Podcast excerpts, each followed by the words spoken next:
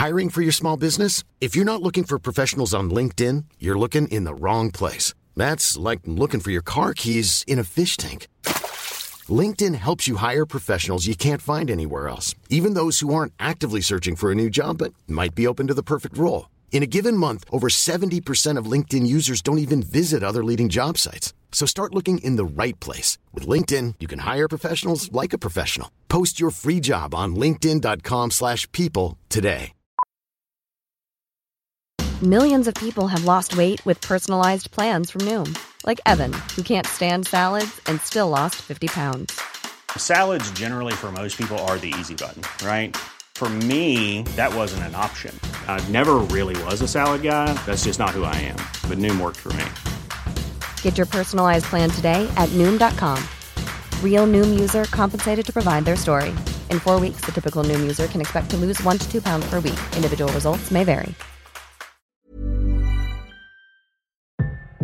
Have you ever just thought to yourself, why me? Why is life so unfair? What do other people see? When they watch me walk by, when I catch my reflection, people run like I have a contagious infection. But it's not my mental health. I know that can be crushing. I'm talking about plaque psoriasis. Bet you didn't see that coming. I'm sick of the judgment, the discomfort, and itching. Vitama Cream is the once daily steroid free treatment I know I've been missing. Vitama Tapinarof Cream 1% is a prescription topical treatment for adults with plaque psoriasis. Do not use if you're allergic to Vitama Cream. The most common side effects of Vitama Cream include red raised bumps around the hair pores, pain or swelling in the nose and throat, skin rash or irritation, including itching and redness, peeling, burning or stinging, headache, itching, and flu. Tell your doctor about all the medicines you take and if you're pregnant or plan to be. Ask your doctor if Vitama Cream is right for you. You deserve more from your topical. To learn more, visit topicaluprising.com.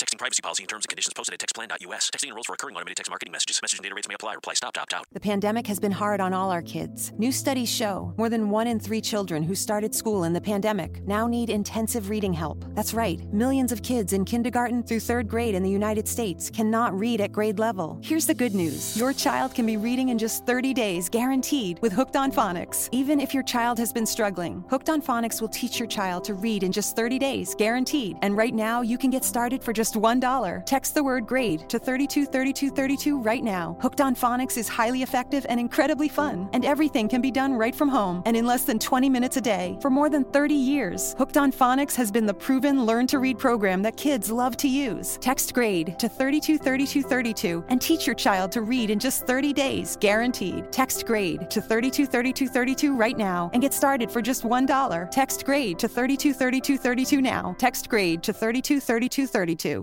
Salute e salve e benvenuti di nuovo a Storia d'Italia Extra. Oggi una puntata molto interessante che viene dal magnifico podcast Bar Storia di Riccardo Pinto e Costantino Pompa, che consiglio davvero a tutti. In questa puntata parleremo del Vallo di Adriano, dalla sua costruzione e fino al periodo successivo anche alla caduta dell'impero romano, quindi un argomento che credo si sposi bene con l'episodio 103, in cui ho parlato molto di Britannia.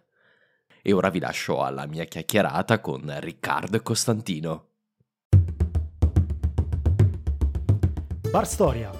Storie di storia nel tempo di una birra. Un podcast di Riccardo Pinto e Costantino Pompa.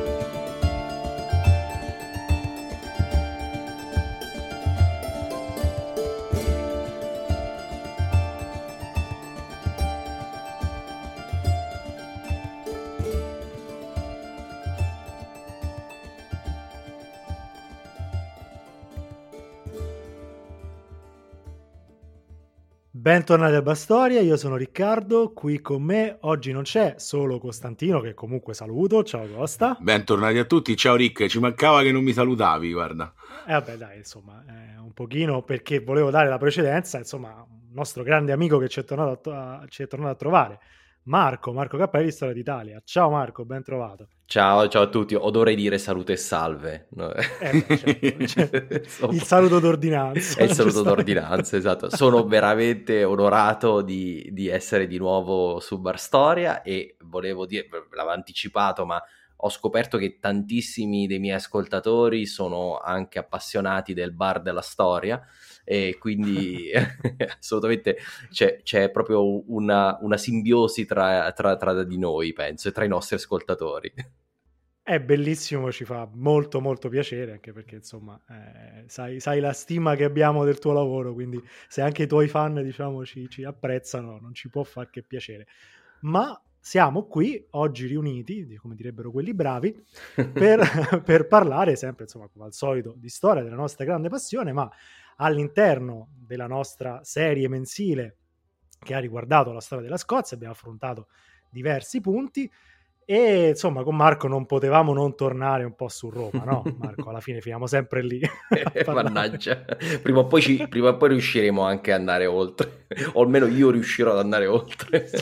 Sai come, no? Febbre 90, non supereremo mai questa fase. Ma, guarda, Riccardo, penso che io e te non la supereremo mai davvero. Eh, poi, magari insieme a Marco, forse riusciremo a uscirne prima o poi. Esatto. Ma, non, ma non ne usciremo oggi, perché oggi, no, oggi parliamo... No Oggi parliamo, ve l'avevamo forse già preannunciato, del Vallo di Adriano. Faremo una puntata speciale per capire un pochino meglio sotto diversi punti di vista eh, questa grande e iconica, potremmo dire, struttura, ovviamente no, che penso conosciate tutti nel, in Scozia, insomma nel nord della Scozia, che ha segnato per lungo tempo un confine eh, romano, insomma molto importante e che solletica anche un po' l'immaginario collettivo e comune sotto tanti punti di vista.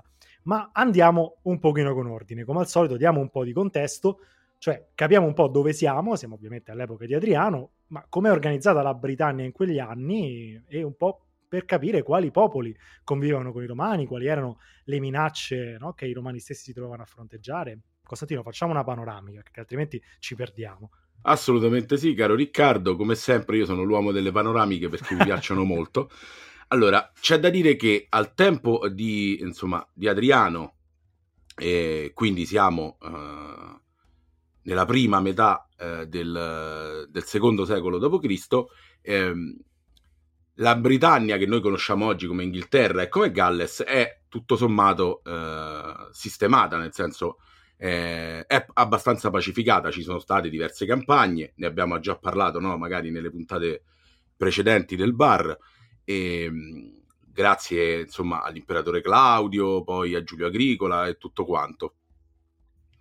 E quindi tutte quelle popolazioni lì, tra cui mi sento di dire i Siluri sono quelli che preferisco, e la popolazione dei Siluri si chiamano Siluri, non potevo non nominarli, però comunque ci sono state no, diverse eh, in realtà campagne perché i britannici si sono dist- dimostrati comunque eh, piuttosto eh, forti no? e non volevano eh, il conquistatore straniero, però a un certo punto si è sistemato tutto, soprattutto ecco, con eh, la, le campagne di Giulio Agricola che è diventato no, eh, governatore della Britannia sotto, sotto, Vespasiano in realtà e poi ha continuato sotto il periodo di, di Domiziano, ha pacificato un po' tutta la Britannia fino ad arrivare in realtà in Scozia, nella famosa Caledonia, ha costruito una serie di, di strade e di forti lì e ha lasciato, dopo la battaglia del Monte Graupio di cui vi ho parlato, la dominazione romana a quel punto. Quindi siamo in realtà alla fine del primo secolo d.C., perché poi viene richiamato perché è troppo famoso e Domiziano non la prende benissimo. Ecco.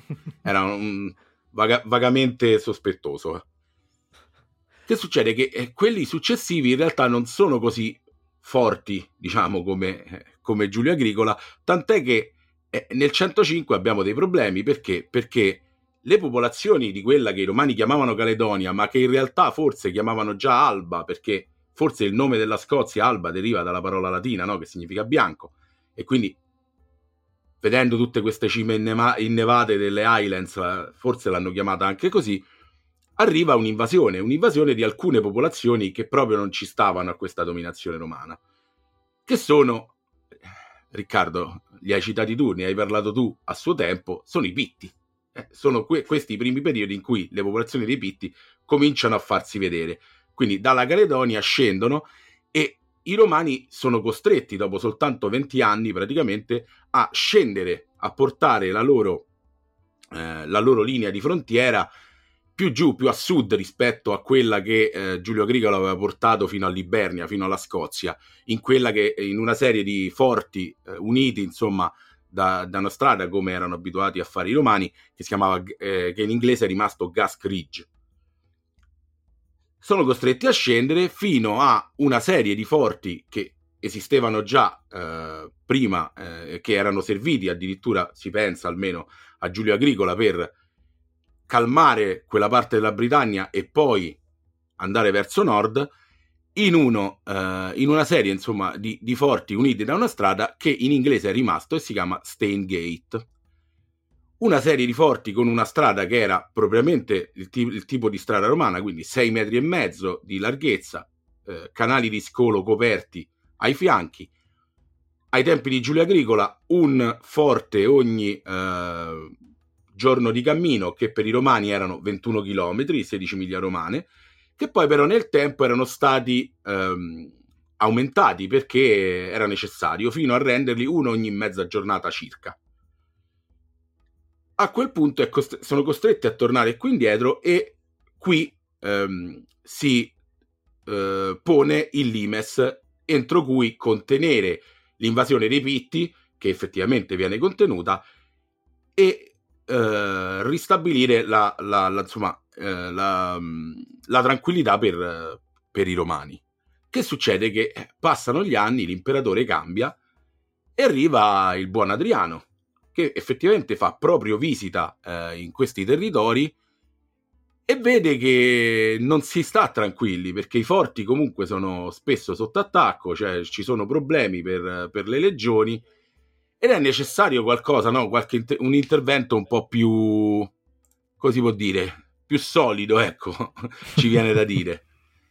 Un, un po' un inter- più deciso. Eh sì, un po' più deciso e quindi, insomma, pone uh, la possibilità di elevare un muro sostanzialmente che unisca i vari forti e che renda più facile la, eh, insomma, il, il, la comunicazione tra i forti romani senza la problematica di attacchi da un momento all'altro. Ora, quello che ci viene a dire è, e ti chiedo a te, caro Marco, che insomma sei, sei qui proprio no, per rispondere alle nostre domande, questo muro era veramente necessario oppure era più per spaventare, ecco? È, è una bellissima domanda questa e preciso che ovviamente non c'è un accordo tra gli storici questo, su questo punto, eh, quindi c'è ancora litigano in continuazione su questo punto, ci sono una serie di, di, tesi. Allora, innanzitutto dobbiamo capire una cosa di fondo su Adriano.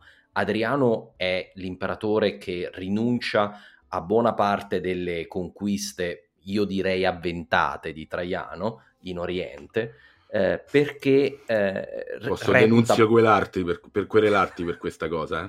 Eh, per me sono avventate, però capisco che è sempre una cosa che è molto, molto controversa. Però il punto è che preferisce una frontiera stabile, controllabile e anche avere dei rapporti commerciali con dei vicini in quel caso erano i parti, e dei rapporti basati su un, una situazione dove non ci dovrebbe essere del revanchismo, perché se tu gli conquisti metà del regno, poi prima o poi loro cercheranno di sfruttare un, punto, un momento tu di tua debolezza per riconquistare la terra perduta. Quindi dicono è meglio ridargliela la terra, ma stabilire un accordo di pace che effettivamente durerà abbastanza a lungo poi. Ehm, e, e, questo, questo, concetto non si ferma solo alla frontiera orientale. Lui probabilmente avrebbe pure abbandonato la Dacia se, se avesse potuto, ma non era, diciamo, non era possibile da un punto di vista ideologico, perché effettivamente anche la Dacia era una conquista assurda, essendo uh, un, diciamo, un bubbone fuori della, del confine naturale del Danubio. Il, um, Adriano quello che eh, decide di fare è di eh, concepire l'impero romano in modo diverso. L'impero romano non aveva mai avuto dei veri confini, noi ci immaginiamo oggi i confini fissi come eh, che è un concetto da Stato moderno. Eh, l'impero romano non si stabiliva dei confini, eh, dec- poteva intervenire in qualunque momento, in qualunque direzione, soprattutto nei confronti del barbaricum, cioè delle, delle terre, tra virgolette, meno civilizzate. Quindi non riconosceva un confine, poteva, certo c'era un'area di controllo, ma spesso voi lo sapete benissimo, c'erano forti romani al di là del teoretico limes eh, e spesso intervenivano i romani al di là. No... e questa cosa valeva in un certo senso anche al contrario, non riconoscendo Roma un vero confine, neanche i, i barbari lo riconoscevano del tutto e, e, e, passa... e c'era una sorta di fascia Uh, più o meno profonda in tutti i due sensi in cui entrambi potevano agire. Uh, questo Adriano lo vuole interrompere, vuole creare una barriera e non solo in Britannia, vuole creare proprio una barriera dietro la quale la società civile romana possa arrivare proprio con tutti, con tutti i suoi, diciamo, uh, tutte le sue caratteristiche, possa arrivare fino al confine. E ehm, per farlo deve garantire la sicurezza e questo è un punto importante, quindi garantire una sicurezza da rischi a bassa intensità. Eh, se vogliamo paragonare il Vallo di Adriano a qualcosa, possiamo paragonare un po' le mura aureliane di Roma. Le mura aureliane di Roma non sono state costruite per difendersi da un invasore veramente capace di prendere delle mura, perché assolutamente, sono assolutamente troppo grandi, troppo lunghe per, essere, per, per mettere una difesa contro, che ne so, un, esercito persiano, però sono utili per um, rischi a bassa intensità. Qui parliamo di un'epoca completamente diversa dove i rischi sono arrivati fin dentro l'Italia, ma il concetto è lo stesso. Il muro, il Vallo di Adriano non può resistere a una vera invasione. Può resistere però a questi rischi di bassa intensità, cioè piccoli raid, piccole eh, attacchi e renderli sostanzialmente impossibili o molto difficili. Questo era l'obiettivo. Tra l'altro, ehm, Lutvak credo abbia, ha fatto una serie di ragionamenti sul sistema difensivo, come era strutturato, dove non erano, che, non erano tutti i soldati sul Valo di Adriano. Sul Valo di Adriano c'erano alcune unità e comunque si manteneva una difesa eh, più arretrata per intervenire in caso di problemi. Insomma. Eh, però al di là di questo valore militare di cui abbiamo parlato, c'era anche quello a cui alludevi tu, um, che è quello simbolico. Cioè eh, il muro serve anche ad imprimere, questo è un altro concetto, a imprimere negli altri il timore di Roma. Eh, rendere così evidente la forza di Roma da, da veramente tra virgolette, spaventare, anche, ma anche non solo spaventare, creare quel senso di magnificenza, in inglese direbbe di oh, no? di, cioè di, eh, eh, e, e, questo, immaginatevi, è come oggi andare in un piccolo villaggio eh, sperduto in America del Sud e costruire un grattacielo. Cioè, è questo l'effetto che poteva dare, secondo me, ai locali, cioè avere qualcosa assolutamente fuori scala rispetto a qualunque cosa fossero abituati. Tant'è vero che sembra che fosse stato dipinto di bianco ehm, per splendere al sole, brillare da, a distanza di, di, miglia e miglia, visibile, insomma. Um, quindi questo è un valore sicuramente simbolico. L'altra, l'ultima cosa che, di cui vorrei parlare, però un'altra cosa che è ancora più pratica, e che è una, un altro concetto importante dell'IMES, ed è come sistema anche di tassazione.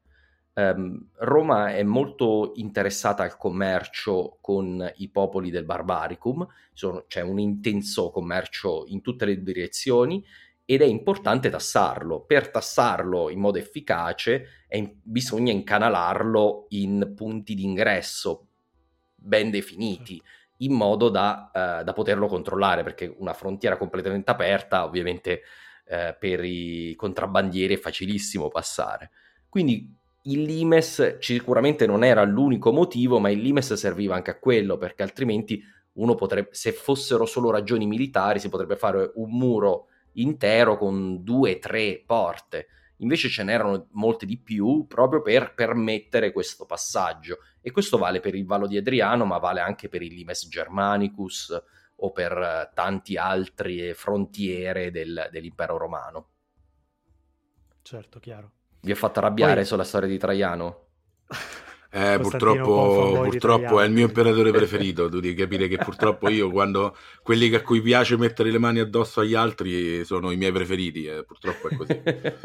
In quindi maniera va- sconsiderata. Sì, Io- sì, io non devo- fa niente, non è importante. Beh, io lo capisco, però devo dire che fra Traiano e Adriano io preferisco Adriano e credo Eh, sia più, so, per- più- più perché- avveduto. Perché tu mi sei un organizzatore, io invece no, sono uno di spinta, capito? E di... C'ho poco da fare. Va bene, io, io, diciamo vi, vi lascio questa diatriba da- dall'alto di Marco Aurelio. Quindi andiamo, andiamo avanti. Eh, no, diciamo, ehm, sono molto d'accordo sul, anche sull'effetto no, che doveva produrre una costruzione del genere e penso non sia sorprendente anche il fatto che poi molti anche autori e scrittori no, contemporanei si sono ispirati proprio a questo effetto meraviglia che- di, cui, di cui parlavi tu, uno fra tutti, insomma, fa- famosissimo, eh, George Martin per Le cronache del ghiaccio e del fuoco, no, con la barriera, che in un'intervista ha proprio detto, insomma... Che è eh, palesemente è il ballo d'Adriano, certo. Esatto, esatto. è, è palesemente il vallo di Adriano. Ma Esatto, se voi esatto. prendete la mappa di, di- di Westeros, se ci fate caso, è è, una Britannia sì. rovesciata. Sì. Esattamente, esattamente. Sì, sì, sì, ma diciamo che rende proprio l'idea bene del, del confine tra noi e loro, no? Però vediamo un attimo, insomma, come era organizzata la, la struttura del vallo, perché è comunque una macchina complessa costruire una muraglia con tutte queste, queste, queste zone di cui, di cui abbiamo parlato. Anche perché, insomma, non ci pensiamo, magari ragionandoci così a mente, mh, diciamo, se- senza, senza starci a ragionare troppo, pensiamo è solamente un muro, in realtà è molto di più, anche perché, Sì. insomma, sia per caratteristiche difensive, ma soprattutto per, per l'entità della manutenzione no? che poi comporta un- una struttura del genere, non è così semplice tirare su un muro che abbia tut- questa lunghezza e che comunque riesca a mantenere la sua funzione e a respingere quei famosi attacchi a bassa intensità di cui, di cui parlavi tu. Innanzitutto c'era un elemento che magari noi nell'immaginario comune associamo spesso al Medioevo, no? ma che in realtà era fondamentale per fini difensivi, cioè un fosso, banalmente. Cioè, facciamo, facciamo finta che, che voi due, no? Costantino e Marco, siete due caledoni. Mhm. Per, i romani, per i romani erano tutti caledoni, quindi io semplifico e vi chiamo anch'io così. E che vogliate insomma prendere e assaltare il muro, no? Si spera insomma in compagnia di qualcuno, di anche qualche altro collega barbaro, perché altrimenti insomma la vedo ancora più complicata. dici in due è un po' troppo poco. Beh, insomma, non lo so, però non voglio, non voglio diciamo, sottovalutarvi così tanto, però diciamo che Ma forse sì. potrebbe essere difficile. Però, insomma, la prima cosa che vi sareste trovati davanti, ovviamente, sarebbe stato questo fosso che costeggiava tutto il muro Sì. nel suo lato più a nord, ovviamente, eccezione fatta insomma, per quei luoghi in cui c'erano già degli elementi naturali che ne rendevano un po' inutile la funzione. E non era un fossatino, non era una cosa da niente, perché comunque era profondo, quasi 3 metri, e largo 9. Peraltro la terra che era stata estratta per scavarlo veniva accumulata in una specie di montagnola, che era un ulteriore ostacolo, no? Quindi di fatto rendeva ancora più profondo e pericoloso il tutto.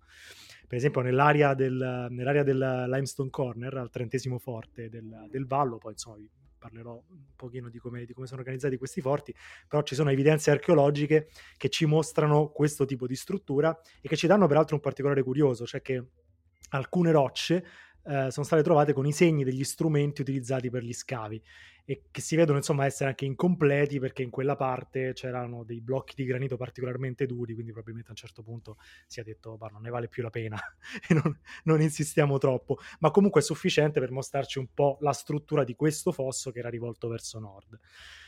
Diciamo che riuscite a superare il fosso, non arrivate subito al muro in realtà, perché comunque in molte parti del vallo, tra il fosso e le mura, c'è di fatto un altro terrapieno con quelle che a tutti gli effetti erano in sostanza delle trappole.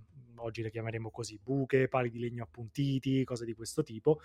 Il più possibile numerose anche per una questione pratica, cioè avvisare della presenza di aggressori anche durante la notte, perché comunque proprio anche in virtù di quello che diceva Marco prima, eh, era fondamentale magari più bloccare le piccole incursioni, no? E quindi rendersi conto prima di tutto quello che stava succedendo.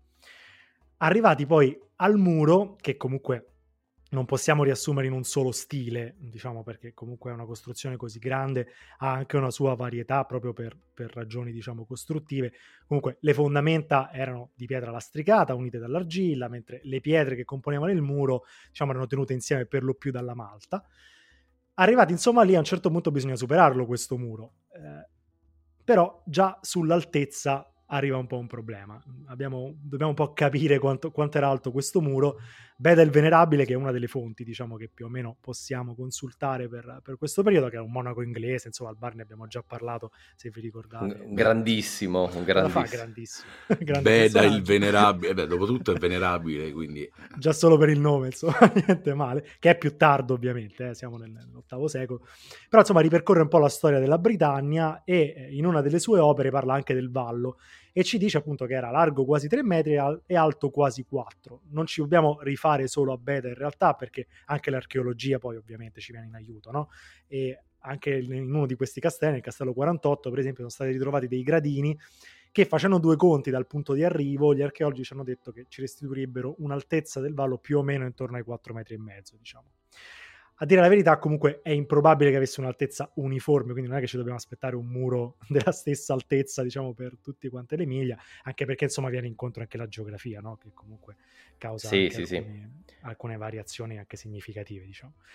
Una cosa che non è molto chiara eh, è se ci fossero dei, dei camminamenti sulle mura, no? come magari possiamo pensare noi più in maniera, diciamo, fantasiosa, anche perché le evidenze archeologiche, insomma, almeno quelle che, che ho riscontrato, non sembrano essere sufficienti, diciamo, a, a stabilirlo, ma c'erano delle cose eh, curiose che sono delle piccole torrette, diciamo, alte di una, una, decina di metri circa, abitabili, con all'interno appunto dei soldati, che non erano tantissimi ovviamente, perché non era un presidio, come anche accennato tu Marco, che doveva essere popolato da tantissime persone, ma nelle quali comunque dei soldati passavano anche una discreta quantità di tempo, lunga, comunque qualche giorno. Lo sappiamo perché sempre da ritrovamenti abbiamo ritrovato dadi e plance, perché alla fine quello è un po' comune, no? In tutti i periodi i soldati in qualche modo il tempo lo devono ingannare, quindi alla fine diciamo si, si fa così. Eh, oh, questi forti di cui parliamo, diciamo quanti erano? Allora, ce n'erano mh, di più piccoli che proteggevano un po' gli ingressi eh, e ce n'erano uno ogni miglio romano, ma c'erano anche dei forti ausiliari più grandi, in realtà, come quello di Vercovicium, che è conosciuto eh, diciamo con il nome di Forte Romano di Haustitz, oggi se andate a visitarlo, e che avevano una vita più intensa in realtà ed erano di fatto delle piccole città, in sostanza. Sì. Se ne stimano circa 14 di questo tipo lungo il vallo che contenevano consistenti distaccamenti di legionari, comunque che si trovavano lì per un periodo di tempo più lungo. Eh, abbiamo delle testimonianze di questo ehm, anche in realtà per delle tavolette che sono precedenti in realtà di, le tavolette di Vindolanda, le famose sì. tavolette di Vindolanda che sono precedenti ma che comunque ci restituiscono un po' l'idea della vita che si doveva fare in quei, in quei luoghi, che comunque non era sempre fantastica e quindi sai, creare delle comunità magari di questo tipo con dei piccoli comfort poteva rivelarsi no? comunque fondamentale per, per far passare il tempo e per riuscire a far stare in maniera dignitosa i soldati. Ma, Abbiamo anche una des- ma il famoso invito a cena del Vallo di Adriano della, tra, tra, le, tra, le, due matrone è una, cosa fa- una delle tavolette più famose, penso. È, una, è, è meraviglioso, andatevelo a leggere, è meraviglioso. Sembra una lettera di, scritta l'altro ieri per invitare a cena qualcuno, veramente meraviglioso. Sì, sì, sì, no, è fantastico.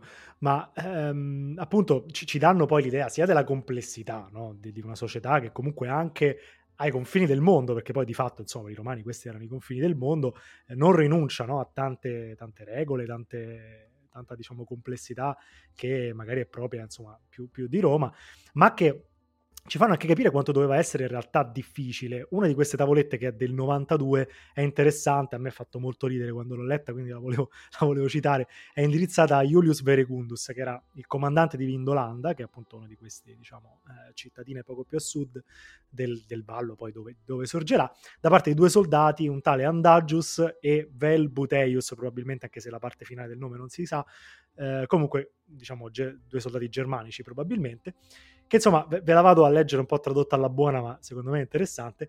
Noi, Andangius e Velbuteius, ti chiediamo, Domine Verecundus, quindi insomma c'è c'è questa, questo, questo, appellativo, siccome sei un uomo di rinomata giustizia, di considerare la nostra richiesta e di fare un favore al nostro amico Cruspus il misuratore, cioè uno di quelli no, che si occupava di misurare le mappe, strade, eccetera, eccetera, grazie alla tua gentilezza e al tuo genio, potesse avere un servizio militare meno pesante. A me ha ricordato tantissimo il tono, sai, un po' di Fantozzi che si rivolge al mega direttore galattico, no? per favore, cortesemente. Abbastanza, potrebbe... abbastanza. Esatto. Però ecco, è precedente alla costruzione del vallo, però ci dà l'idea sia dello sforzo necessario per mantenere una condizione di vita decente in questi luoghi, sia di quanti uomini comunque fossero necessari per farlo. Con la costruzione del muro c'è anche un cambiamento dell'economia di quelle regioni, poi ovviamente l'economia fa sempre un po' la padrona anche in questo tipo di situazioni, anche perché proprio a causa di questa maggiore concentrazione di uomini insieme ai soldati iniziano ad arrivare tante nuove cose, nuovi mercanti, nuove merci, come sempre quando si muovono i soldati di Roma si muovono anche tanti soldi e tante opportunità, ci sono all'interno dei forti come Vercovicium non solo delle caserme per i soldati ma anche strutture per ospitare gli ufficiali, uno spazio per l'addestramento ovviamente, le immancabili terme romane, no? il, il gadget preferito dei romani. Senza diciamo, una terma è barbaria, cioè, anche, anche se è re, cioè, come si fa? esatto, come quelle ritrovate fuori dal forte di Chester, altari, templi, insomma tutto ciò che rendeva vivibili i forti del genere per un periodo di tempo più lungo sicuramente.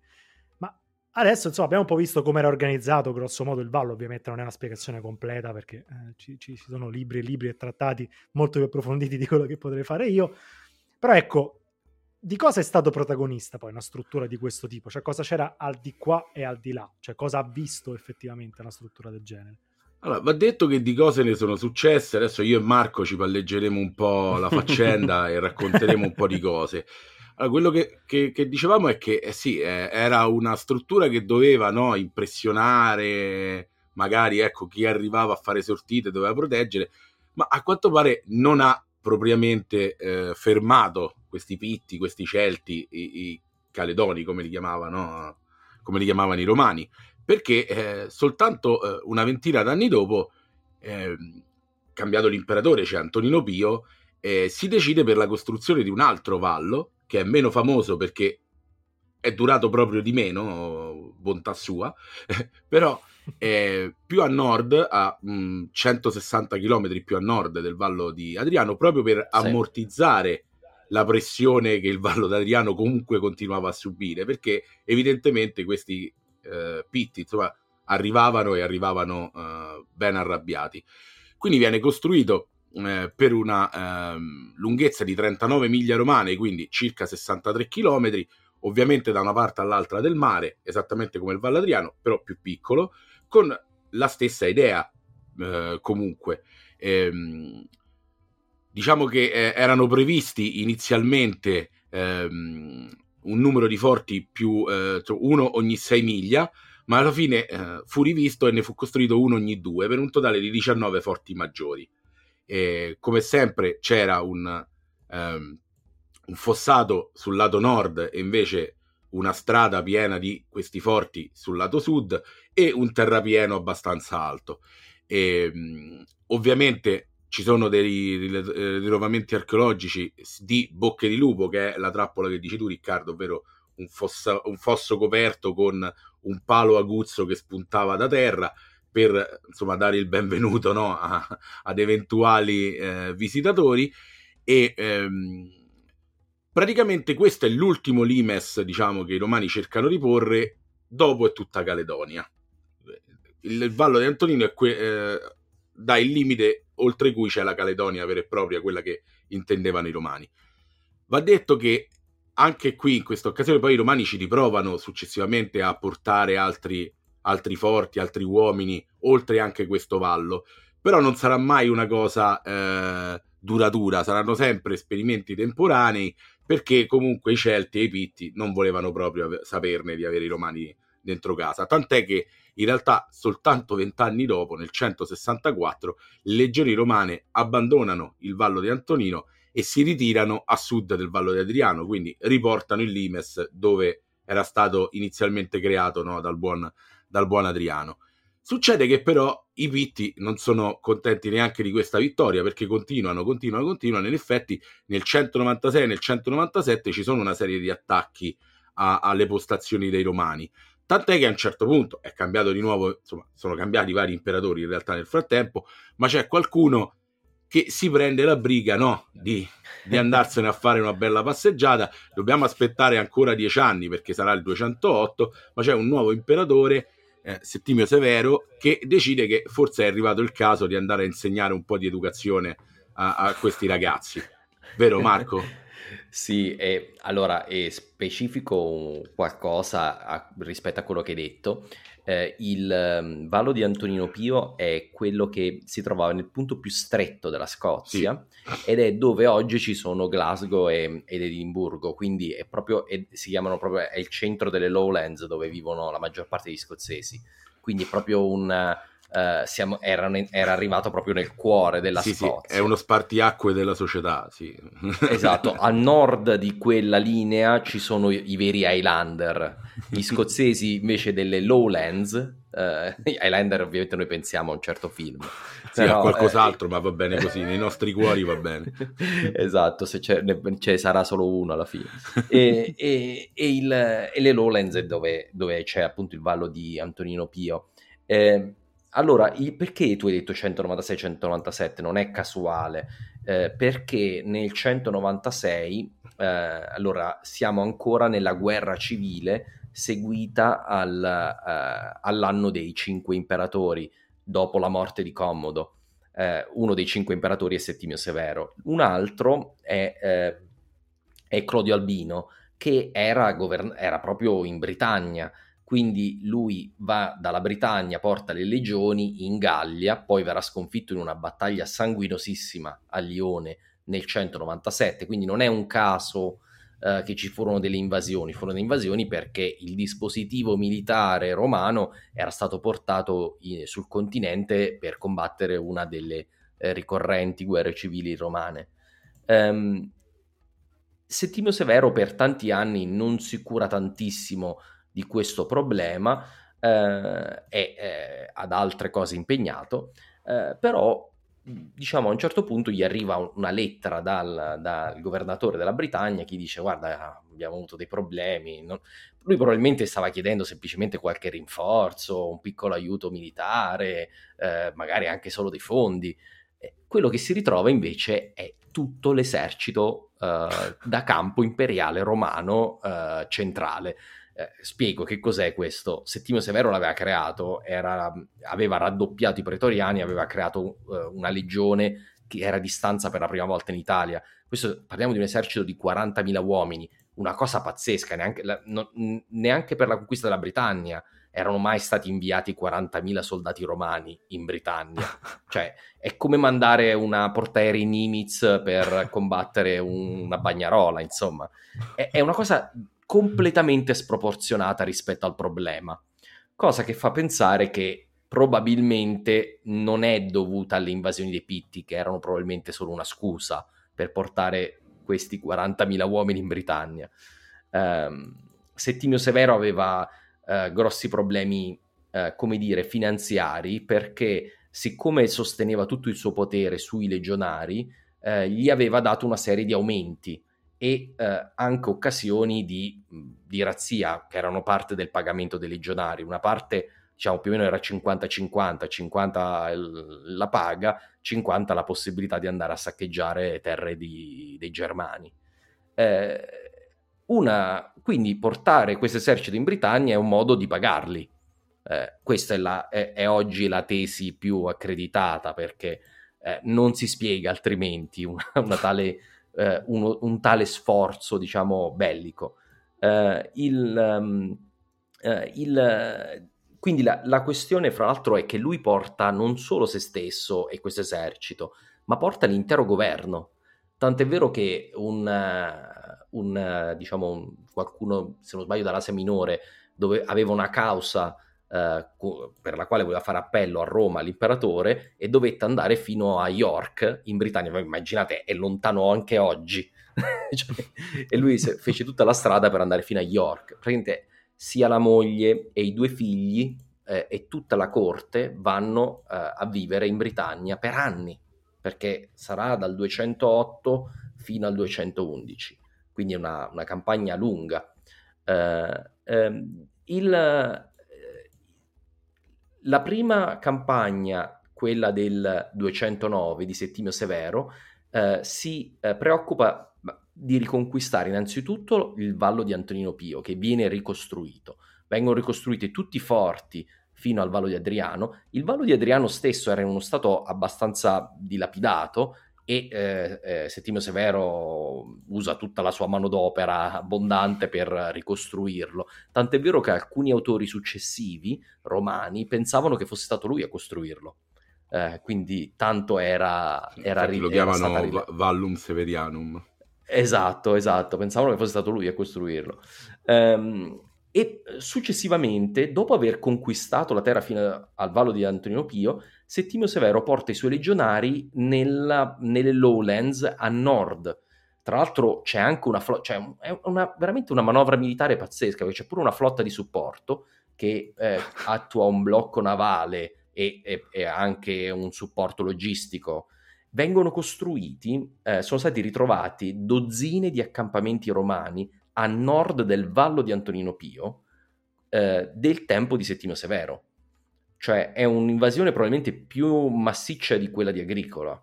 Eh, però a differenza di quella di Agricola, che sembrava forse veramente intenzionata alla conquista, eh, quella di Settimio Severo sembra una, eh, un'attività veramente di, mh, di saccheggio. Quindi ehm, il- le popolazioni locali vengono saccheggiate, vengono fatti schiavi, eh, vengono, diciamo, mh, eh, e, e questo è una, ripeto, una forma di pagamento dei legionari. Lui non aveva più soldi per dai, pagarli. chiamiamola così. Esatto, è un forma, forma di pagamento. E eh, fa- rendetevi conto che aveva dovuto ab- diminuire di molto la percentuale di argento nel denario per quanto aveva esagerato nelle paghe dei legionari, quindi eh, era una, una questione abbastanza pressante. Ehm, I Caledoni ovviamente sono traumatizzati da questa cosa e, eh, e mandano anche degli emissari per, per- per la pace. Dice: Diteci cosa volete, perché abbiamo- veramente non abbiamo mai visto una cosa del genere. Diteci cosa volete, ve lo diamo. eh, volete. eh, ma, ma Settimio Severo non fa neanche eh, un tentativo di far pace o di dirgli no, dovete essere sotto la nostra autorità, perché a lui interessa di, di nuovo continuare questo, questo processo. Eh, tant'è vero che eh, l'anno seguente eh, lui è un po' ammalato e manda suo figlio eh, maggiore, Caracalla, a fare lo stesso, quindi di nuovo la stessa procedura eh, eh, su altri villaggi probabilmente. E, mh, e poi alla fine, però, Settimio Severo è abbastanza ammalato verso la fine del 210. eh, Caracalla torna al capezzale del, del- del, diciamo del- dell'imperatore insieme con Geta, o Geta, scusate, che erano i due fratelli no? che si amavano moltissimo. E non è vero. E, e praticamente eh, le ultime parole di Settimio Severo sono famose perché disse eh, tre consigli. Eh, andate sempre d'accordo, pagate bene i vostri soldati e infischiatevene di tutti gli altri.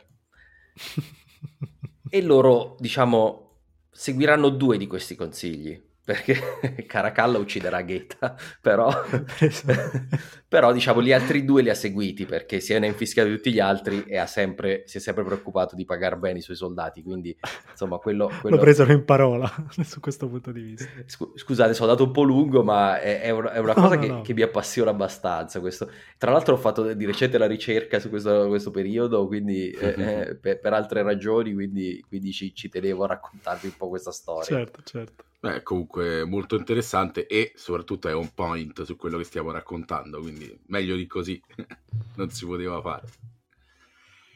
Comunque, eh, poi arriviamo no, a, a qualcosa che in realtà succede al di qua del Vallo Adriano. Perché? Perché passano gli anni e la situazione sembra calma, magari ecco i Galetoni adesso ci pensano un paio di volte prima di, di tornare a Ah, dare troppo A fastidio. quello sicuramente, a quello Perché- sicuramente. perché forse ancora hanno le storie dei nonni che li terrorizzavano da bambini e quindi a fare insomma confusione tra di loro ci pensano i romani stessi perché siamo nel periodo no, eh, di Diocleziano che nel frattempo ha fatto co-imperatore eh, Massimiano.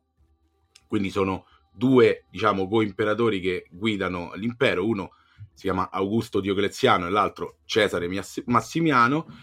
E eh, Massimiano ha la parte occidentale e deve fronteggiare dei problemi nella Britannia romana perché nel frattempo sono, eh, insomma, si sono accese delle rivolte tra cui la più importante di una popolazione quella dei Bagaudi che però viene ripressa, Sì. repressa abbastanza facilmente in questa guerra si era distinto eh, tra diciamo, gli ufficiali un certo Carausio, che uh-huh. ehm, se stiamo insomma senti- ad ascoltare la storia augusta era di umile origine ed era figlio di un mercenario chiamato Menapo, anche se in realtà forse invece potrebbe venire da una popolazione, eh, invece i Menapi, eh, insomma che i romani chiamavano Penapi, non si è ben capito, diciamo, eh, quale anche delle perché due. La storia, anche perché, la storia storia- augusta, eh, diciamo... Sì, è, mo- è- è molto relativa, ecco, diciamo così.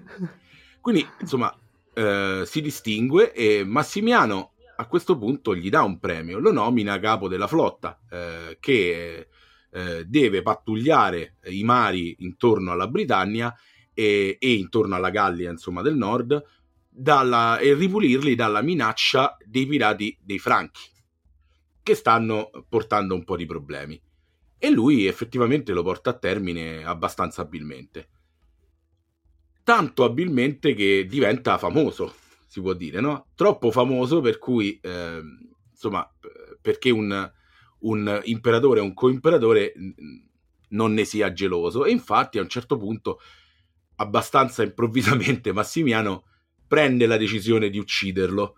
Storicamente non sappiamo i motivi, forse l'istoria augusta sempre, eh, che dobbiamo prendere sempre con le pinze, dice, dice perché aveva questa bella abitudine di tenere per sé il bottino che sottraeva ai pirati franchi, eh, o, o forse addirittura perché si era nel frattempo messo d'accordo con essi, Eh, chi va con lo zoppo impara a zoppicare. esatto, oppure ecco, forse eh, la gelosia no, di, di- di un uomo che prende così tanto potere perché riesce bene in quello che fa può aver portato no, il, il Cesare a, a volerlo uccidere. In ogni modo, eh, Carausio capisce insomma la volontà di Massimiano, riesce a fuggire dall'attentato e se ne torna in Britannia, dove eh, praticamente decide di fare una bella cosa, si nomina Augusto, imperatore, così in Britannia, perché sì.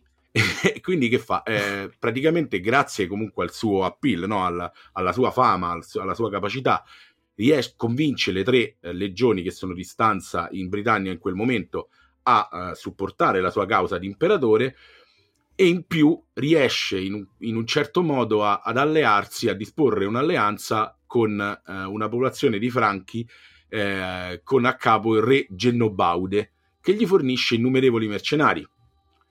Grazie a questi mercenari inizia a compiere delle scorrerie nella Gallia e fa combattere i romani su più fronti.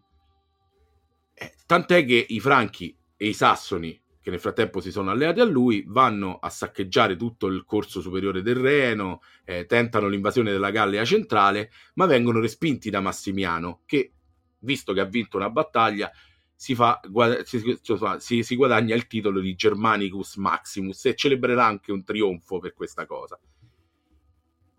Carausio che fa? Eh, deve continuare a... No, la, la propaganda è importantissima. Come facevano propaganda spesso e volentieri no, gli imperatori romani? Eh, producevano moneta. Quindi costruisce una zecca, inizia a battere moneta, una moneta di qualità molto superiore a quella che in quel momento girava per l'impero, eh, e quindi grazie a questa eh, riesce ad aumentare il suo esercito e si, e si dichiara imperatore della Britannia e anche della Gallia del Nord, perché eh, praticamente sposa, no? i britanni comunque erano abbastanza volenterosi del separarsi dall'impero perché volevano stare per conto loro, una sorta di Brexit eh, eh, ante litteram. Ante litteram. Esatto, però questa con le armi almeno non si va al voto.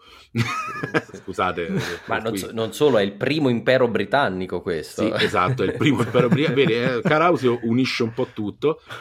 E quindi... eh, I nazionalisti britan- britannici ci andrebbero a nozze. Esatto, esatto. Beh, chissà che non... Anzi, in realtà... eh, Ma in alcuni realtà l'hanno storici- fatto. Cioè, Esatto, sì, i primi sì. storici britannici lo, lo pongono Ah, come lo primo re della Britannia.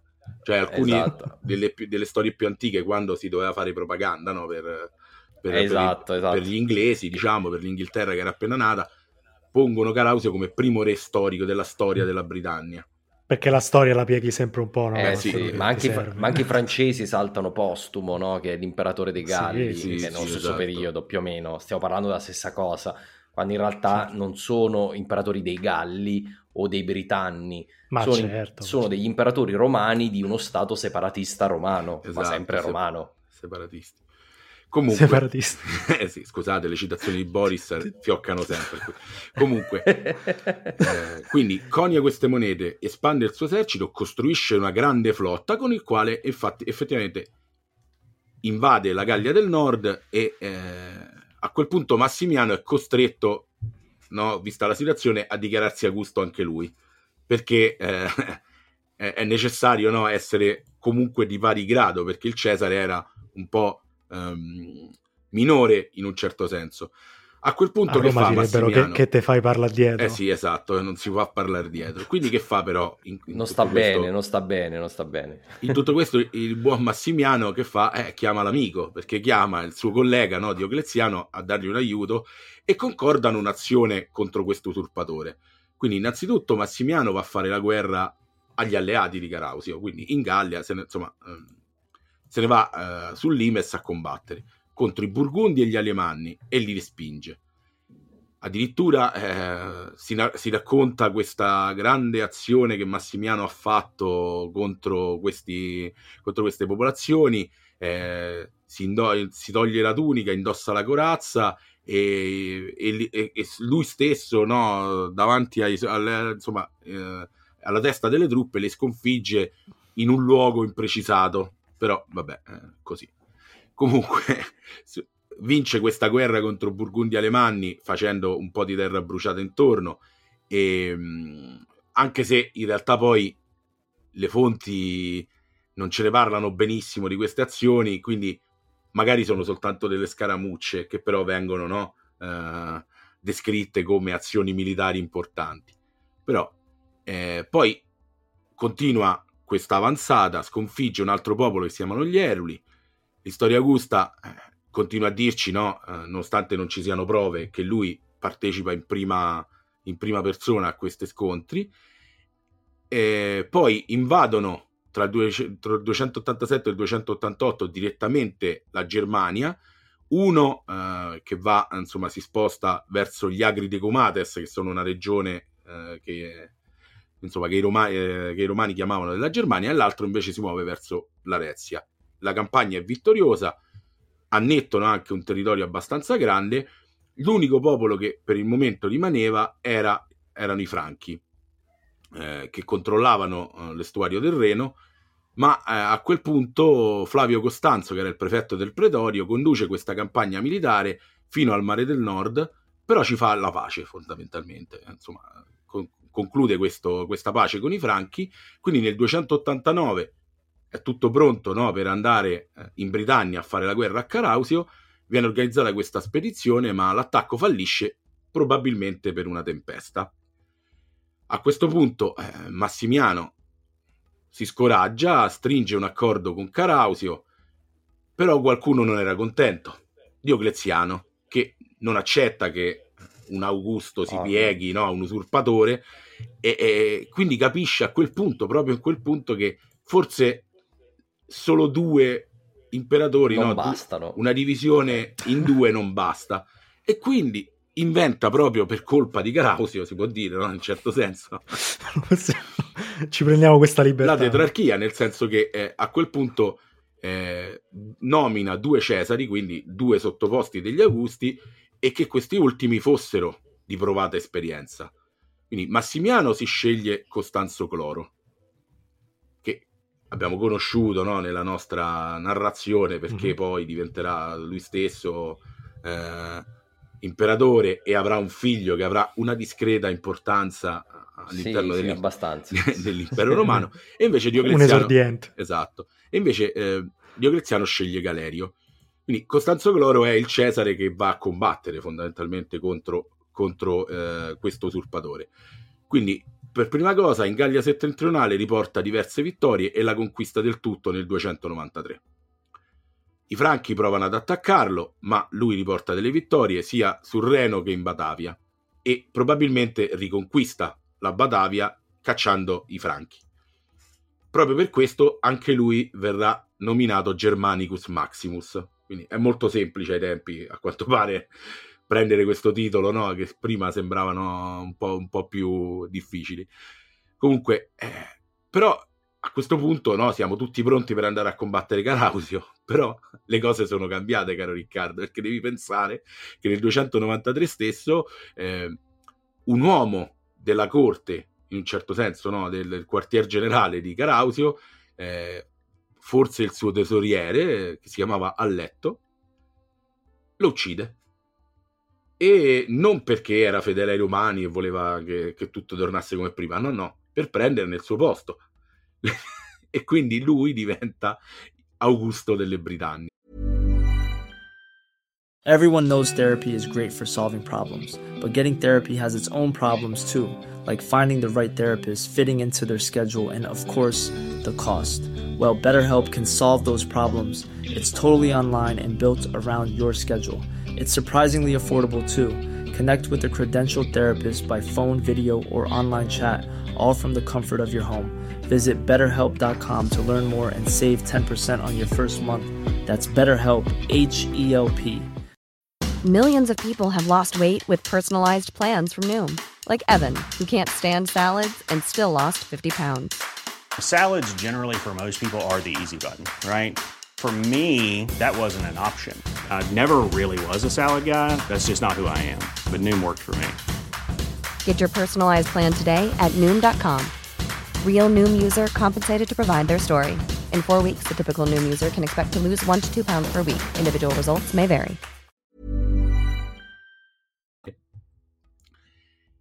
Però al, alla fine di tutto non è forte, diciamo, no? non ha il polso del buon Carausio, tant'è che il suo regno dura soltanto tre anni perché dopo una, insomma, un po' di preparazione Costanzo Cloro decide che è arrivato il momento di andare a combattere. Nel 296 invade e al, suo, al comando, ehm, al comando del, dell'esercito c'era il prefetto del pretorio che si chiamava Giulio Asclepriodoto che sconfigge e uccide in battaglia a letto nella battaglia di Londinium, che è il, è il, nome romano di Londra, proprio nel 296.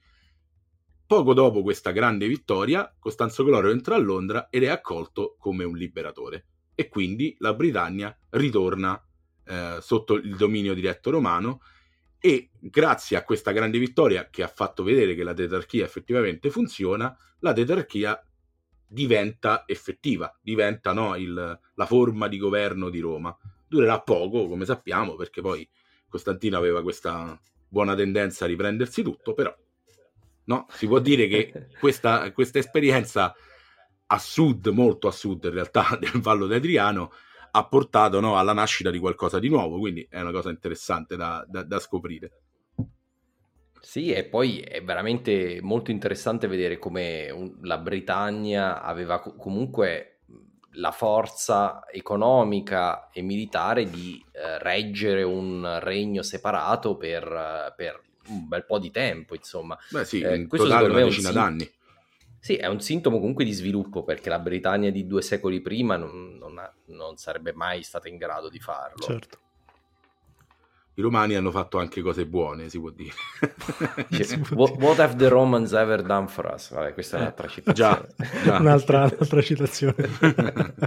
Questo eh, eh, eh Life of Brian eh, in italiano non lo conosco perché l'ho visto in inglese, però insomma, Brian di Nazareth, assolutamente sì, guardatelo, sì, è, è, meraviglioso. Comunque, siamo arrivati no, a un punto in cui la Britannia torna uh, sotto l'egida romana e ci rimane per più o meno un secolo e qualcosa, perché eh, poi sfortunatamente per noi che ne siamo no, accaniti sostenitori, Roma comincia a cadere, a perdere pezzi, ecco. E la Britannia non è da meno, anzi forse è uno dei primi punti che, che va giù. Sì, sì e, e qui mi avevi chiesto, diciamo, le vicende dell'ultimo secolo di dominazione romana in Britannia sono molto complicate. Eh, una, una, diciamo una vicenda che io ci tenevo a raccontare perché è legata strettamente al Valo di Adriano è la famosa grande cospirazione barbarica, che secondo me è, è, bellissima e ci è raccontata da Miano Marcellino, che è una fonte molto, molto vivida, quindi, um, quindi abbiamo anche abbastanza dettagli, anche se lui non conosceva bene la Britannia, quindi c'è qualche cosa che è abbastanza confusa. Um, il, la, la, questione è questa, siamo a me, diciamo nel, nel 367, quindi eh, una settantina d'anni dopo quanto raccontato da, um, da Costantino, eh, il, eh, quello che succede è che da diverse ci sono state altre vicende come quella che abbiamo raccontato del 197, cioè ci sono state dei, degli usurpatori, il più famoso è Magnenzio che praticamente eh, dalla Britannia invadono la Gallia di nuovo e di nuovo come sempre si portano dietro delle, delle truppe. Tra l'altro questo, um, questo uh, usurpatore che poi diventerà uh, comunque un Augusto riconosciuto dell'Occidente viene sconfitto in una sanguinosissima battaglia uh, Mursa Maggiore da, da Costanzo II. poi ci sono altri anni confusi in cui um, nella Gallia del Nord e quindi a governare anche la Britannia c'è Giuliano, cosiddetto l'apostata, e dopo la morte di Giuliano, anche Giuliano l'apostata porterà i il suo esercito gallico e anche probabilmente eh, reparti britannici in Oriente per combattere Costanzo II e poi per la sua missione in Persia dove morirà. Quindi di nuovo abbiamo varie volte in cui abbiamo degli imperatori occidentali che vanno verso l'Oriente a combattere e i soldati non tornano mai. Eh, la situazione era probabilmente ancora complicata nel 367 e molti soldati in Britannia, la Britannia era la, la parte meno importante dell'impero, quindi ehm, è probabile che le paghe eh, non arrivassero regolarmente eh, e quindi non c'era una grande fedeltà alla causa tra i soldati in Britannia. Ma c'è un altro problema, eh, che quelli che noi chiamiamo sempre barbari eh, nel frattempo si sono abbastanza organizzati. E eh, allora, questa è la storia che ci riporta Miano Marcellino. Sembra troppo bella per essere, cioè troppo complessa per essere vera, ma se è vero quello che ci racconta, eh, il, praticamente gli abitanti della moderna Irlanda, che allora erano in modo confuso erano gli Scoti, quindi ci fa pensare alla Scozia, i, eh, i Pitti della Caledonia, e Franchi e Sassoni in Germania, in qualche modo si, ehm, si sono riuniti, hanno, hanno preso degli accordi per attaccare lo stesso anno in contemporanea la Britannia da tre fronti. I Caledoni da nord al Valo di Adriano, eh, gli Scoti attraverso il mare eh, che divide l'Irlanda dalla Bretagna e i Franchi e Sassoni da sud. Quindi diciamo, l- il dispositivo militare romano normalmente eh, si doveva preoccupare di un attacco da una di queste tre direzioni, ma da tutte e tre in contemporanea? A questo punto Miano Marcellino sostiene che eh, gli, um, diciamo, le spie romane che con il compito di evitare proprio una cosa del genere, eh, non eh, riferirono questa congiura ai loro superiori perché presero delle eh, tangenti dai, diciamo, dai, di nuovo, dai cosiddetti barbari, eh, che eh, insomma non erano proprio così stupidi. Eh, e, e, quindi, e, quindi, sapevano benissimo chi era la spia e probabilmente insomma sai è meglio non, non informare i tuoi superiori. Beh, di nuovo questo è quello che ci riporta lui.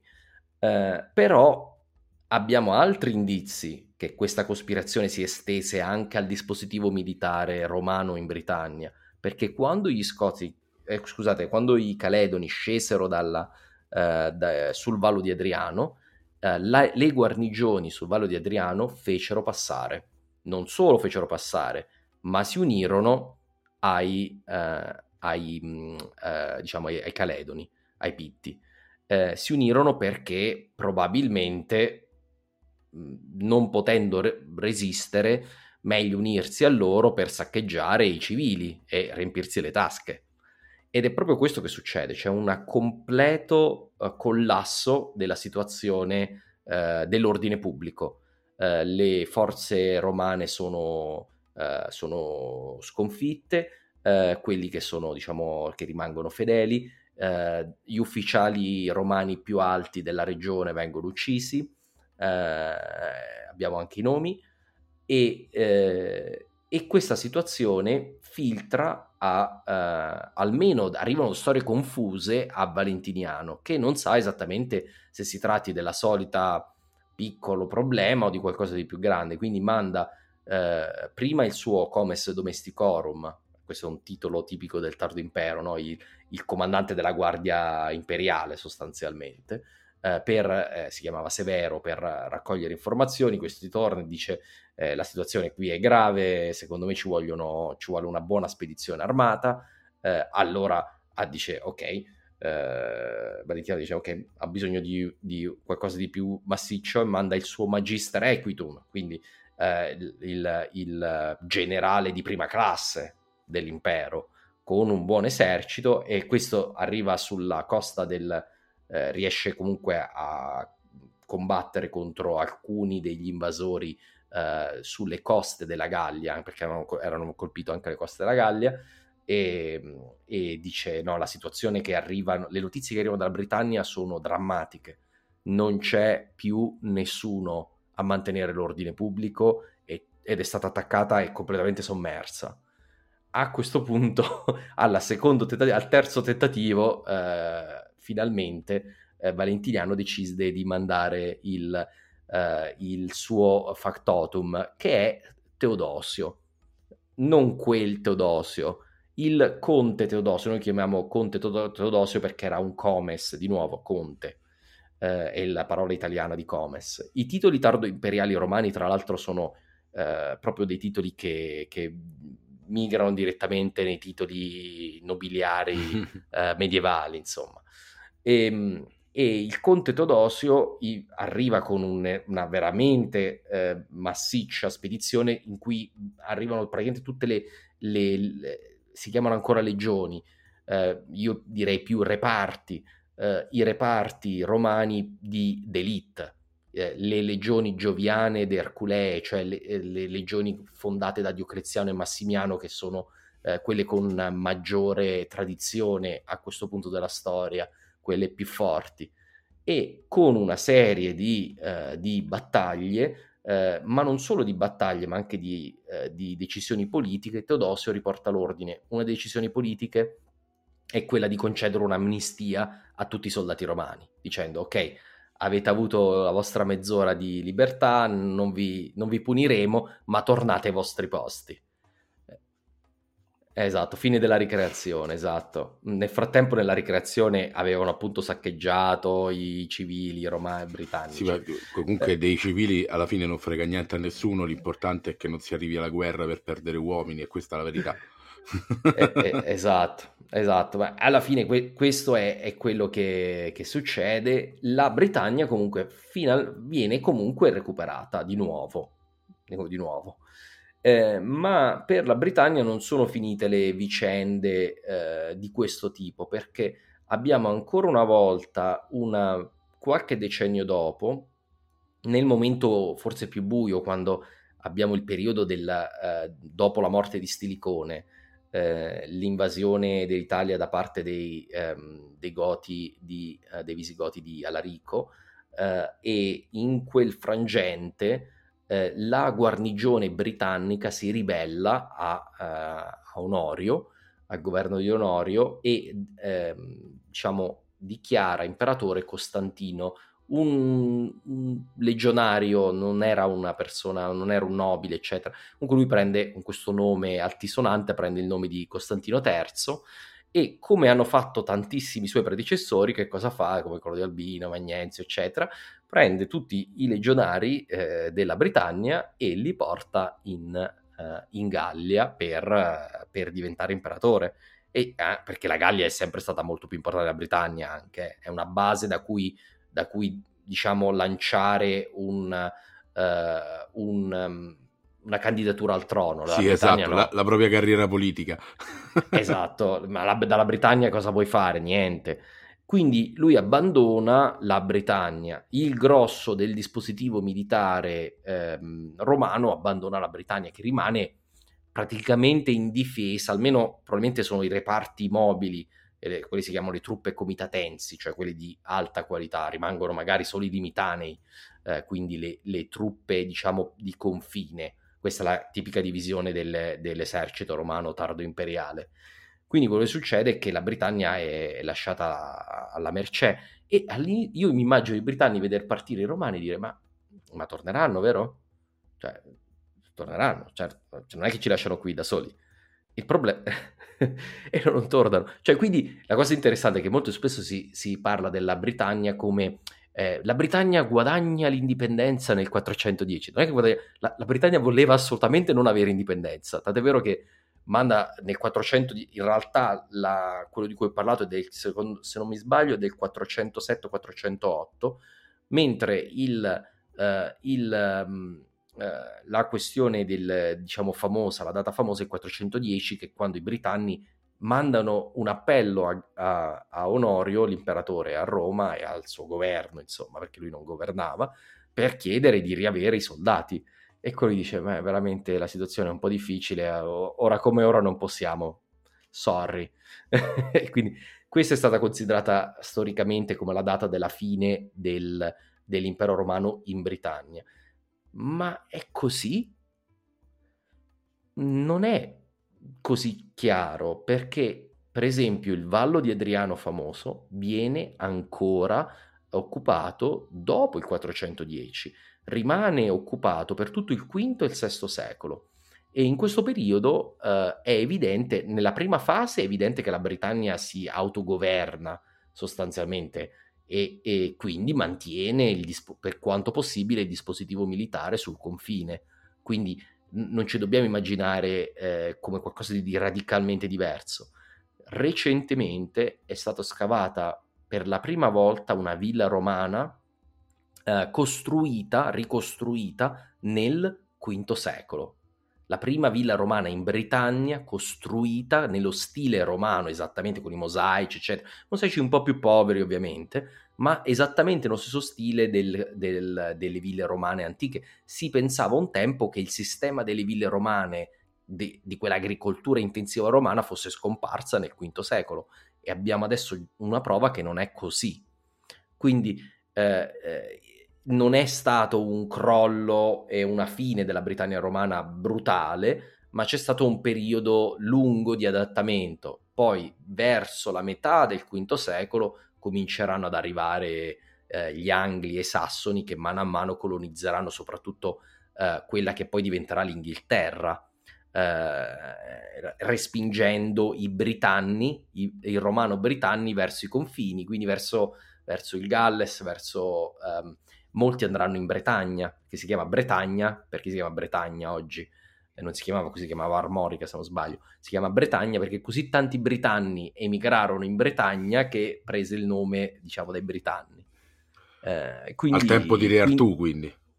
Sì, stiamo parlando di quel periodo lì eh, in cui si affonda il, il mito di Re Artù, che oramai penso sia assolutamente provato che è, è di un periodo di, di, di diciamo romano-britannico, quindi questo periodo a cavallo tra il ritiro formale delle truppe eh, comitatensi romane e, e, la fine della Britannia romana, che è successiva. La Britannia romana continua, non, non muore, eh, continua. Eh, probabilmente se avessimo chiesto ai cittadini della Britannia ti avrebbero detto che erano romani loro, anche nel 450, anche nel 480.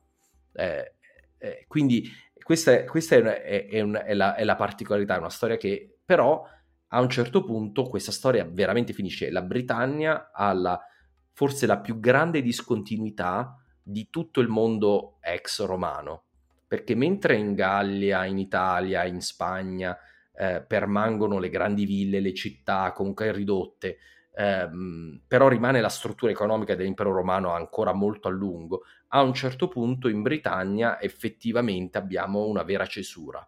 Scompare il cristianesimo, che è già un segno drammatico, cioè poi noi possiamo essere d'accordo o non d'accordo, però è, è, tornare al paganesimo è, è proprio eh, un segno che quella struttura, perché ormai l'impero romano e la cristianità erano proprio, c'era una, un'identità assoluta, quindi la scomparsa della... evidente certo. eh, quindi la scomparsa della cristianità vuol dire che è proprio scompare tutta quella civiltà che sostiene eh, l'esistenza di, di, un, di, un, clero della chiesa eccetera e scompare la cristianità, scompaiono le ville, quindi, e quasi tutte le città britanniche, romano-britanniche, vengono abbandonate, completamente abbandonate e vengono poi verranno rioccupate ovviamente, ma vengono completamente abbandonate. Questo eh, è, è, un caso unico nel, nel, in Europa eh, di tale discontinuità, ma è leggermente successivo al 410, questo cioè, volevo dire. Certo, certo. Beh, insomma, come, come, succede spesso poi è difficile magari individuare, sai, la, la data, il giorno, l'ora precisa, no? In no. cui a un certo punto si smontano le insegne e si dice arrivederci. Sì, sì, però un tempo si pensava che fosse veramente, per, nel caso della Britannia, fosse veramente, diciamo, brutale e immediato. Sì, sì, da un giorno all'altro, letteralmente. Quasi da un giorno all'altro. E dice la Britannia romana scompare senza lasciare traccia. Eh, non è così. No, non è così se mi, mi, viene da pensare, no? Una sorta di ultimi giapponesi romani in Britannia. no, è più complicato, dai. è più complicato sicuramente, la, e poi ovviamente l'identità locale eh, rimane, cioè non è che siamo, tutti i romani sono uguali, ovviamente, quindi comunque c'era un'identità locale anche forte, però, però queste, questa identità comunque eh, è, è, è, diciamo nella resistenza di questa identità c'è proprio il ciclo arturiano, che è una reminiscenza di questo uh, tentativo coraggioso di, di restare eh, romano-britanni. Assolutamente. Beh, insomma, diciamo che abbiamo visto un po' di, di cose che, a cui ha assistito il ballo e devo dire che insomma la storia sarebbe ancora molto lunga, ovviamente, perché insomma ci siamo solo fermati, diciamo, alla parte più prettamente, diciamo, romana. Ma anche alle cose più importanti poi, tra l'altro, della fase romana. Sì, quindi, sì, cioè... sì, sì, Ah, c'era però, ancora di cui parlare, ovviamente, però. Certo, certo. però insomma, diciamo che non possiamo fare no? puntate di quattro ore. Purtro- purtroppo, no, o, o, meglio, non ancora, caro Purtroppo, Riccardo. o per fortuna dei nostri, dei nostri ascoltatori, perché insomma, dopo un po' comincia a diventare impegnativo. Va bene, allora intanto io ringrazio tantissimo Marco per essere stato con noi, mi ha fatto molto piacere, una bellissima chiacchierata, insomma il tema era super interessante, ma Marco come al solito ci dà qualcosa in più, quindi lo ringrazio come sempre. Grazie no, mille. No, grazie a voi, io mi sono divertito un mondo come si è, come si è sentito immagino. e speriamo insomma vi siate divertiti anche voi ad ascoltarci, come al solito insomma vi lasciamo un paio di fonti che potete andare a consultare, cose che magari potete usare per approfondire un po' il discorso e poi cogliamo anche l'occasione, insomma, per dire una cosa in più. Ma andiamo con ordine. Allora, io vi consiglio un piccolo libro che però è molto interessante ed è molto focalizzato proprio sul ballo di Adriano, tant'è che si chiama Adrian's Wall di Adrian Goldsworthy, uno storico. Uh, è interessante, è un bellissimo libricino che tratta appunto del ballo, quindi se avete tutte curiosità riguardo a come era organizzato, anche un po' di storia, la vita al ballo, è veramente interessante, approfondisce eh, in maniera no, non troppo pesante, insomma, che è abbastanza accurata. Tra l'altro, alla fine c'è anche una buona descrizione su come si presenta il sito oggi, quindi se pianificate quando magari un giorno si potrà tornare a viaggiare, se pianificate di andare lì, è anche interessante, insomma, perché si possono trovare eh, degli, degli spunti di, di, visita non da poco. Invece tu, Marco? Sì, io ho due libri purtroppo in inglese, però credo di uno ci sia la traduzione in italiano. È, il primo è, è Diocletian and the Roman Recovery uh, di Stephen Williams ed è un, um, una biografia scr- scritta molto bene, quindi è piacevole anche da leggere. Spesso molti libri di storia non lo sono, per quello ci tengo a sottolinearlo è piacevole da leggere e ha anche dei, eh, diciamo, delle idee molto interessanti, molto moderne su Diocleziano e la tetrarchia, che è un argomento che abbiamo trattato. Eh, poi c'è un libro che ho giusto ho, ho sfogliato alcune parti eh, mentre ricercavo per questa call, quindi non ho letto tutto, eh, però si chiama Hadrian's Wall and the End of Empire e parla della, della e poi il sottotitolo è The Roman Frontier in the 4th and 5th Centuries, quindi proprio parla del Vallo di Adriano nel, in un periodo meno conosciuto, che quello di cui abbiamo parlato adesso alla fine del, di questa chiacchierata, cioè il IV e il V secolo, e parla proprio di questo periodo di transizione tra il, eh, diciamo, la romanità e, e poi l'Inghilterra. quindi l'Inghilterra anglosassone. No, interessante, insomma, l'argomento è, è molto vasto. E poi, insomma, quello che accennavo prima, c'è anche un altro libro che sta arrivando, no? Di un autore interessante, secondo me. Ai, ai, ai. L'autore si chiama Marco Cappelli. E, e, mi avete trovato, eh, mi ha fatto molto piacere parlare appunto di terzo secolo perché ero abbastanza caldo. Siccome il mio podcast inizia con uh, Costantino, eh, mm. tantissimi ascoltatori mi hanno sempre chiesto: ma non potresti raccontare anche quello che viene prima? E, un filino prima. E, alla fine un editore mi ha, mi ha, contattato e io ho detto, ma guarda, avrei questa idea. Quindi eh, ho mh, praticamente ho avuto l'idea folle di raccontare il terzo secolo e la crisi del terzo secolo. Eh, e in realtà inizio con Marco Aurelio per narrare un po' gli antefatti e poi vado molto nel dettaglio del periodo che va da, da Settimio Severo fino a Diocleziano incluso. Uh, e questo libro uscirà in primavera dovrebbe chiamarsi per un pugno di barbari se, eh, se, il, se il, diciamo, l'editore eh, me lo conferma. Quindi questo è il... Eh, e, e, insomma ci ho messo tutta l'anima, insomma, come potete immaginare. se, se non accetta, eh, però mh, faremo, scriveremo noi all'editore. Doveva, sì. doveva, accettare il titolo originale. Facciamo un appello all'editore. per favore, signor editore, accetti favore, questo titolo bellissimo. Il, il, Bar Storia sposa il titolo e insomma il progetto e il libro, quindi assolutamente quando uscirà, oltre, insomma, magari ti aspettiamo qui per fare una piccola recensione. Ah sì, assolutamente. Può essere, può essere uff, interessante. Ufficialmente invitato di nuovo al Bar Storia per parlare esatto. eh, insomma, dell'opera. Esattamente. Crisi del terzo secolo, un argomento bello, bello tosto, insomma, ci, ci bello si diverte. Tosto, bello tosto. e insomma, voi che, che ci seguite, vi, vi, faremo sapere il prima possibile quando sarà possibile, insomma, prendere, prendere il libro di Marco, che anche noi aspettiamo avidamente. Quindi grazie Marco. Diciamo che Costantino, possiamo chiuderla questa, questa serie sulla, sulla storia della Scozia, che dici? Dobbiamo, vero? Dobbiamo, dai, sì, ma sì, dai. Noi la concludiamo qui con questo mese insomma di, di febbraio. Beh, per quanto, per quanto i nostri abbonati Patreon riceveranno un ulteriore mi hai tolto le parole di eh. bocca. I nostri avventori riceveranno insomma l'ultimo episodio extra, la puntata su William Wallace, no? forse l'eroe iconico per eccellenza, diciamo, ah beh, insomma, della storia. E, e allora fatelo questo account Patreon. esattamente, esattamente. Se volete saperne di più e sostenerci e sentire insomma una storia interessante su Wallace, siamo lì, trovate tutti quanti i riferimenti, eh, i link insomma in bio, su Instagram, su Facebook, ormai dove dove sapete benissimo eh, come, come trovarci. Il prossimo mese ci spostiamo in Irlanda, come vi abbiamo già detto e accennato più volte, quindi restate sintonizzati a marzo perché insomma è il mese per eccellenza e vi diamo appuntamento al prossimo episodio. Costantino lo diciamo insieme anche a Marco. No? Va, va bene, come ce lo dividiamo allora? Sono tre frasi, Dai. quindi... Io vado alla storia. Marco dice come la birra. Vai, sì. Eh, eh, allora, la storia come la birra. Esatto, quindi Riccardo dice la storia, tu come la birra e io Vabbè. l'ultimo pezzo. Certo, perfetto. Esatto, la, la storia come la birra non annoia mai.